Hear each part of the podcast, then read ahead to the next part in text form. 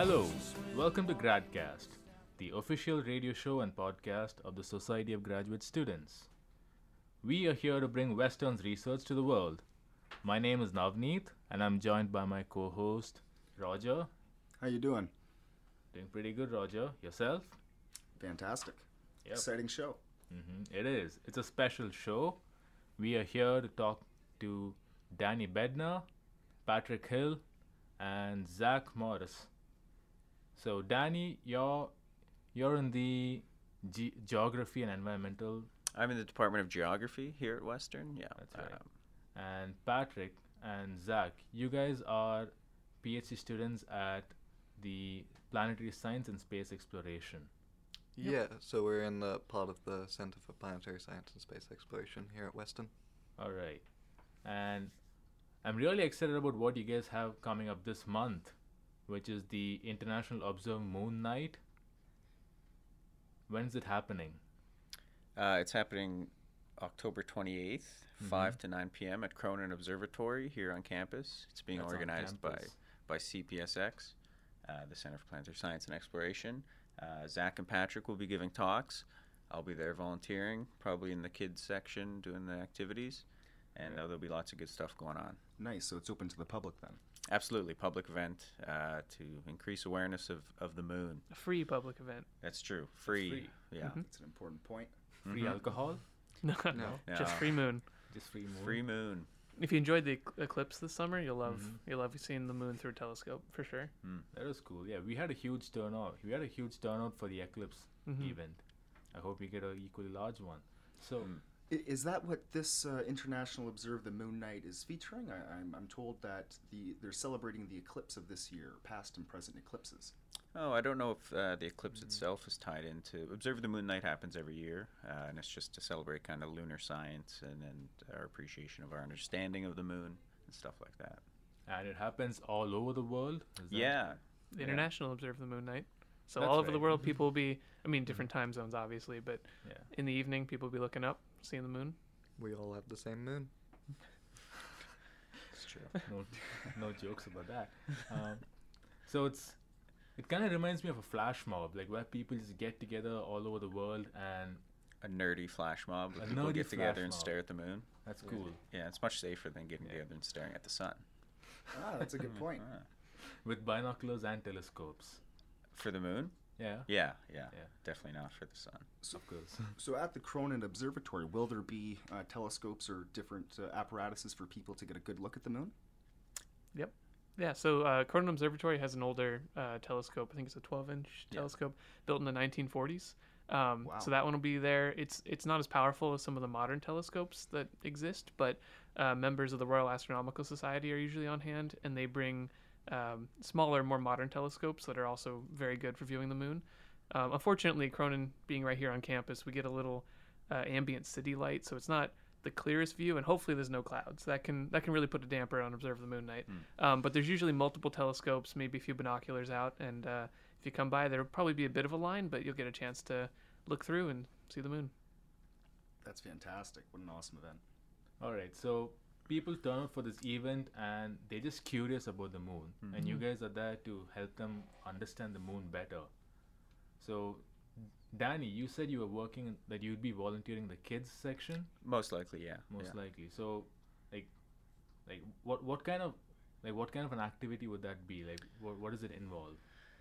Uh, that's a good question. We'll have a number of arts and crafts activities designed um, for the kids, and then there will also be, I'm sure, some fact sheets and things for them to work with, coloring, stuff like that. Um, so as we move closer, we'll be posting exactly what what will be going on in the kids zone uh, downstairs.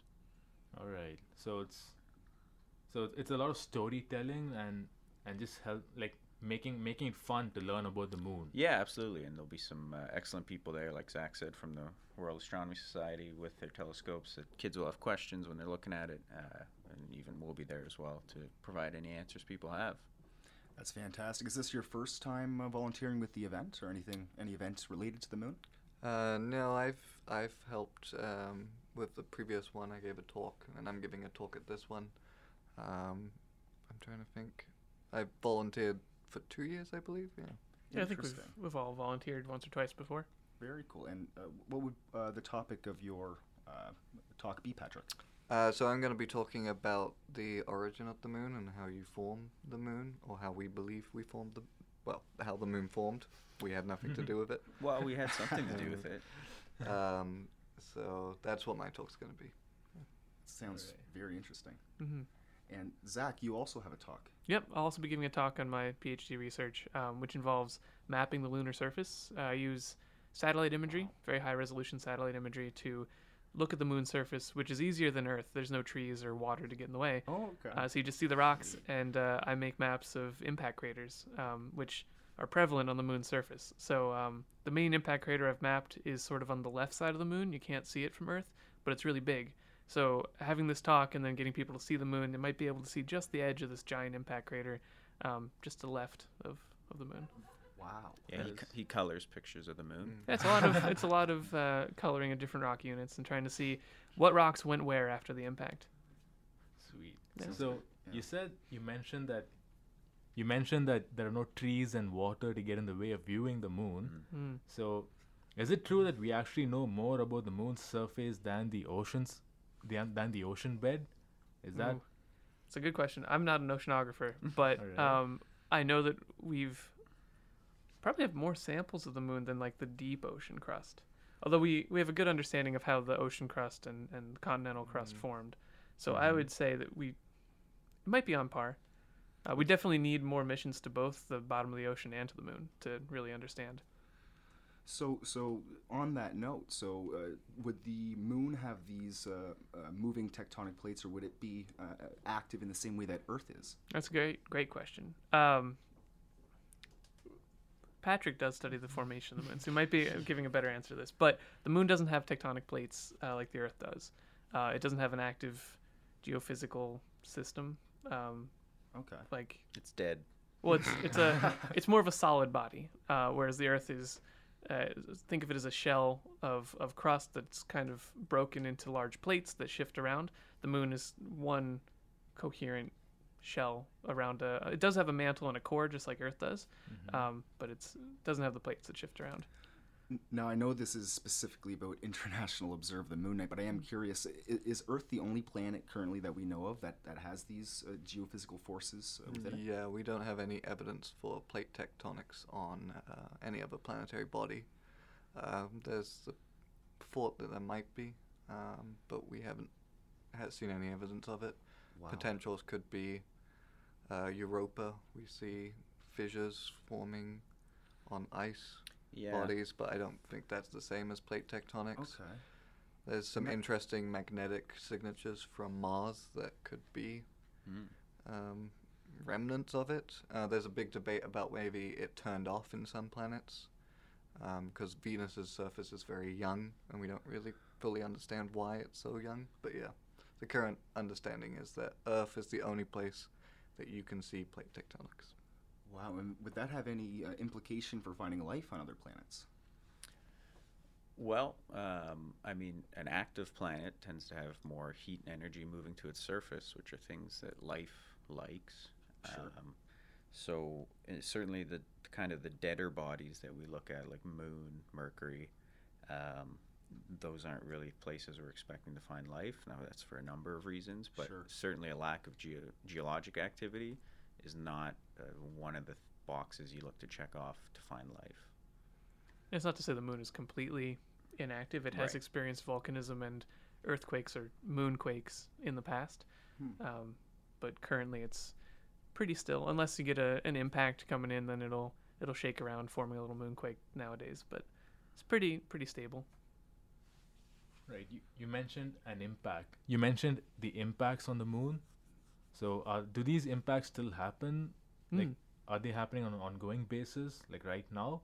Yep. Uh, so there's small micro impacts that happen Mhm. all the time. Um, uh, in the past, larger impacts were much more prevalent, which is a good thing for us. I mean, especially on Earth, we don't want to see a lot of impacts happening nowadays. That we have cities and things that need to Yeah. hold together. um, but there's evidence of it on the moon. You can look back in time and see. Um, it, it appears that there was a large spike of impacts uh, when the solar system formed, and then when the planets settled into the orbits that they have now. Uh, some of the asteroids in the asteroid belt got kicked in. They call it the late heavy bombardment. There was just a heavy period of activity. Lots of big impacts happened. Uh, luckily, the moon took a lot of those impacts for us. Then, when that quieted down, we're talking about the time when life started to evolve on Earth. Um, so it got a little bit quieter in the inner solar system, and since then, it's been mostly small impacts. How do we know these impacts happen? We actually captured them with satellite imagery, so we currently can see uh, flashes within shadowed regions of the uh, moon when, depending on where it is in its cycle. So we can observe actual um, events that occur. Uh, we also have seen them on other planets. Um, the Shoemaker is Yeah. into Jupiter. We watched it collide. Um, so Goodbye, Shoemaker. yeah. Yeah. Um, yeah, there's also craters, obviously. So not only can we see the impacts happening when we look at the darkened areas of the moon by little flashes, but of course, when we look at the moon, what do we see? Evidence that it was and is constantly being bombarded by collisions. Of course, now we mostly see smaller ones. Very interesting. I- I- And the main reason that the moon gets uh, bombarded with these uh, asteroids and not the Earth would, would be that they don't have an atmosphere around the moon? So it isn't. So both the moon and the Earth are bombarded with a similar flux. Okay. The difference is the amount of material that makes it to the ground because is dependent on that atmosphere effect. Okay. Um, so if something, uh, if a small object is going towards the moon, it's more likely to hit the surface than on the Earth Mhm. because of air resistance. Um, so the flux is assumed to be about the same. It's a product of how far you are from the asteroid ba- belt, mainly, with Mhm. the exception of, say, comets and far space objects coming inwards. Yeah. Um, so, uh, yeah, they're hit about the same. And you spoke about the uh, late bombardment phase. Uh, I'm not Mm. sure I got that name correct, but is there potential for another phase Mm. like that to happen soon or in the S- future? So thankfully, that was like if you're playing pool when you break. Late, hem- late heavy bombardment was a little bit like that. Um, later in the game, our solar system has a lot fewer things on the table kicking around. Now there are still lots of things in our solar system, uh, but they're not being whipped around the way they were when our solar system first formed, which was a very violent period uh, where we had lots of, as I tell my students, just stuff, for lack of a better word. There's just lots of stuff in our solar system. Uh, and through the last four billion years, that stuff has either accreted into big planets or been blown away or destroyed uh, as it crashed into planets. So thankfully, we're now on a solar system pool table that is much less busy. Um, but of course, things can still happen. But uh, no late heavy bombardment is uh, going to be repeated. That's a great thing. What a great time to be alive. Yeah, yeah. it's it's no coincidence. Yeah. okay, no, that makes sense. Is that really how the uh, dinosaurs would have uh, went extinct from some kind of a bombardment like that? Yeah, so the main reason, uh, evidence for it is the Chicxulub impact crater in Mexico. Uh, and that was a large impactor that collided with the Earth and caused catastrophic environmental change.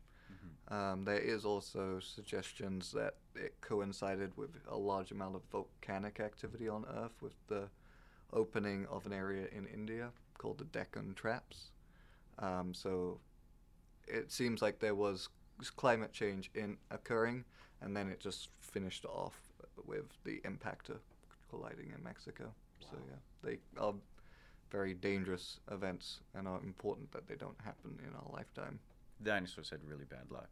Yeah. They're- yeah. You mentioned this. You mentioned this collision. Like, so how big was this? Was this object that collided? How big are um, the estimates? S- I think it's on the order of tens of kilometers. Is I think I believe so. The impact basin is enormous. Yeah. It, it's under largely the Gulf of Mexico at the moment, and took a long time to find. Actually, we only found it relatively recently. Uh, I think in my lifetime. Um, But it was an object of, of significant rarity, though. Um, so, as with anything, most things, uh, the really big events are also very rare. Uh, so that's a good thing. Mhm. Uh, we don't expect anything like this to happen anytime soon. Um, but yes, like I said, the dinosaurs had pretty bad luck. Wow. Uh, so, so just in an effort to, to stay a little bit uh, on topic with the moon, and just Mhm. because there's so much that we don't know about uh, this emerging field, uh, I'm curious if we can go into some questions that the public's actually sent in. Uh, Mhm. we have Oh, a yeah. few uh, very interesting questions, uh, some jokes, some uh, more Yeah. serious questions, and yeah, go through a few of those with you now. Yep. Go ahead, Nav- sure, I'll start off. So uh, I'm actually curious uh, to know uh, why the moon uh, sometimes changes color. Hmm. I'll go. Okay, so the moon itself isn't changing color. That's good. Okay. Um, uh, Okay. what's happening is our atmosphere is changing. Uh, essentially, what colors we're able to see as we look towards the moon. And when the moon is very low, often if you're seeing a red or orange moon, uh, it's towards the horizon or practically halfway under the horizon. And that's because as you're looking at it at that point, uh, you're looking through a significant amount of atmosphere.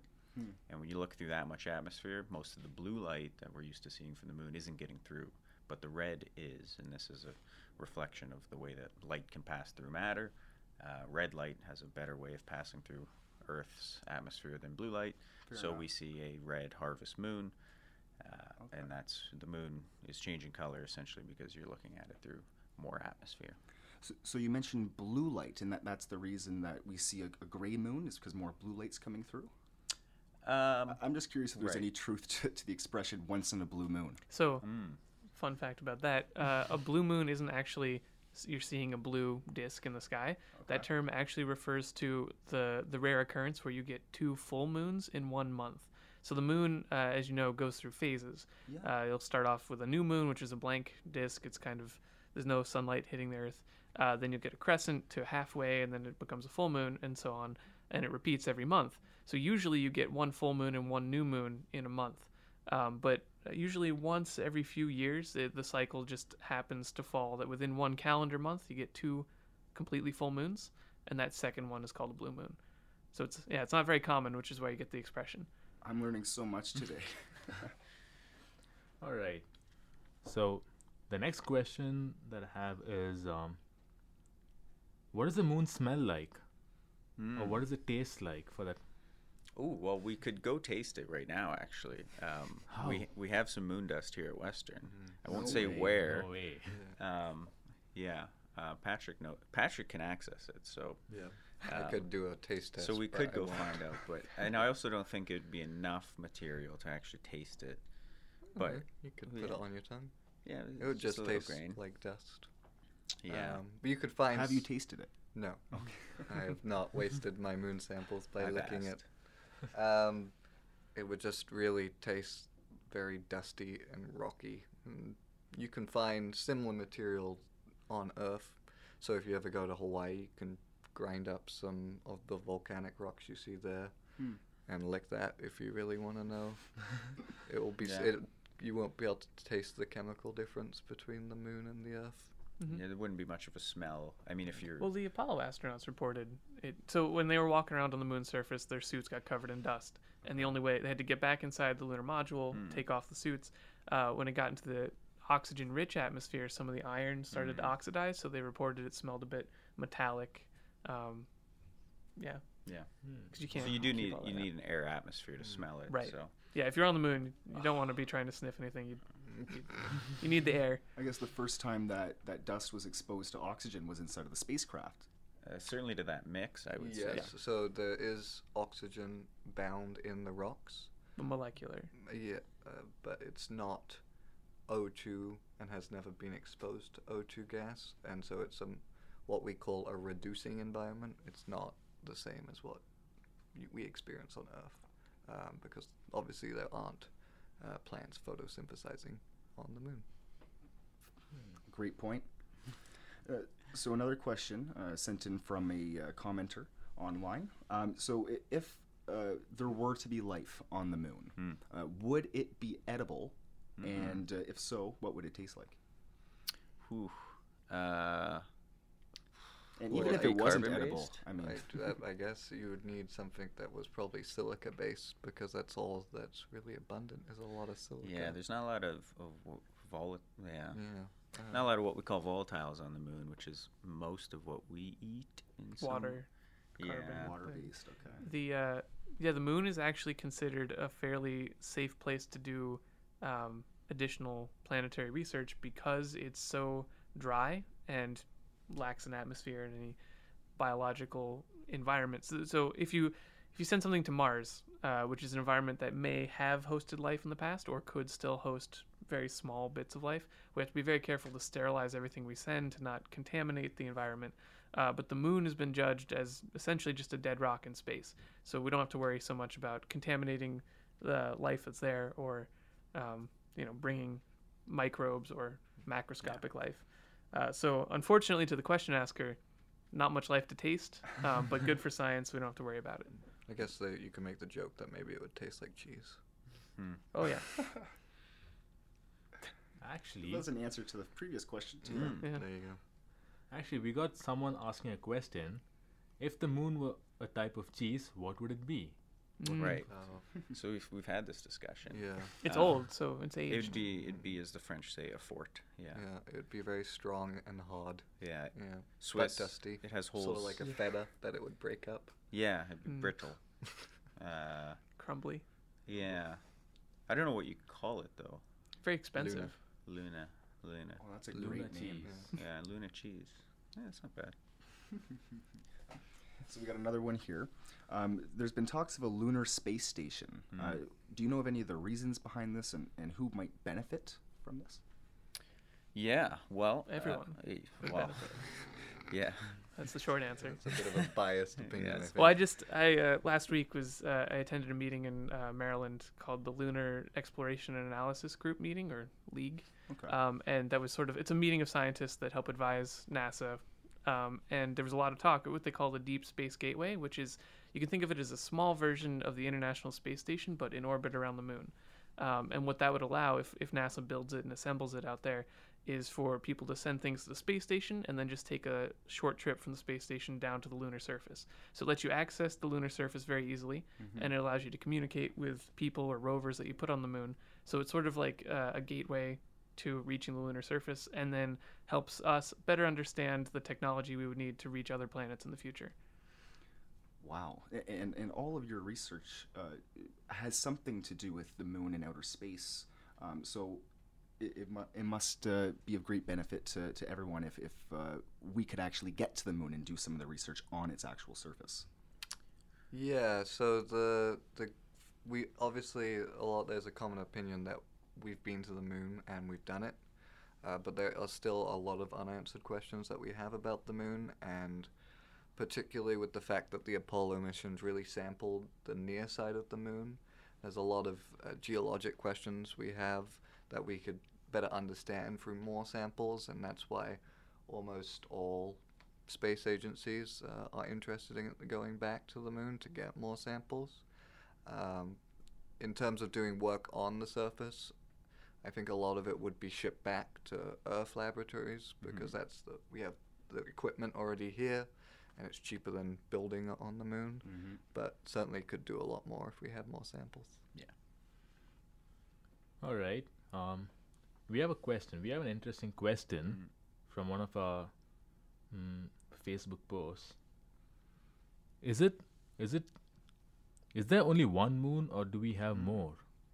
So we've had this. I've had. I've read. Hmm. it's controversial. Um, we have one sta- consistent satellite, which is well, I guess we have one consistent natural satellite, which is our moon. Um, but there are, uh, I guess we could call them asteroids that enter into Earth's orbit uh, for periods, uh, which makes them periodically satellites of the Earth uh, at very far distances, and they're quite small objects. Um, so there has been identification of them, especially in popular science articles. Sometimes, just I guess to get clicks, Earth has a second moon or second moon discovered, which obviously sounds like some, something you want to read about. Um, but to my understanding of the situation is it's it's a small object that is temporarily or periodically orbiting the Earth, uh, as it's in a much larger solar orbit going around the sun. Uh, so for all intents and purposes, we have our one natural moon, which is very close and very large, uh, and then we have these little things once in a while coming around. Very, very cool. Uh, I, I want to ask at least one more question, and any of you can field it if you'd like. But uh, one of your favorite moon facts, Hmm. please. Um, so my favorite oh moon fact. Ooh oh. Uh, my favorite moon fact is the fact that moon samples come to Earth through m- lunar meteorites. Something hits the moon, knocks off a big chunk, and it comes here because that's I partly study those. Mm. So it, Wow. instead of going to the moon, some of it comes to us, and that's helpful. And I like it. The first science fiction film is called Le Voyage à la Moon or something like that. I guess à la Lune, Le Voyage à la Lune. It's about a guy going to the moon. Um, so that's a fun moon fact. Yeah. Mm-hmm. You want one more? Uh, the uh, you can start to do a little bit of basic lunar geology from home. If you look at the moon on a good full moon night, you'll see dark patches and light patches. The light patches are what we call the lunar highlands. Um, they're essentially mountains on the moon. The dark patches are the lunar lowlands. They're a lot lower, uh, and they're made out of material that used to be uh, a molten lava ocean. So they're called the lunar mare, which is Latin for sea, uh, which is kind of appropriate given that they were once kind of lava oceans on the moon. So now they look like burnt puddles, which is what they are. All right, so it looks like we're nearly at the end of our our allotted time now. So we got to wrap this up now, right? I really want to thank you guys for turning up over here, taking time out of your research, and being here. Like even f- even just you know organizing this whole event on the 28th of October. Like thanks, that's that's a big thing for Western. And that event's going to be happening at the Cronin Observatory. Yeah, and there's a wonderful team uh, that that is not the three of us that is also helping to put that on uh, more directly uh, from the Center for Planetary Science and Exploration and their outreach uh, coordinator Parshati Patel, uh, who, if you have any questions about space activities at Western or in London, is the person to talk to. Great, great. And that's going to be from 5 to 9 p.m. on the 28th. Yep, Yep. hope to see you there. Yeah. All right. So, Zach, Danny, and Patrick, thanks for turning up over here. You uh, you guys are listening to Gradcast, which is the official radio show and podcast of SOGS. You, this is the CHRW channel, and you can catch us every Tuesday at 6 p.m. Check us out at gradcast.ca or you could email us at gradcastradio at gmail.com if you're ever thinking about volunteering or if you want to be a part of the show. Hmm. My name is Navneet and my co host here is Roger. Thank you for listening.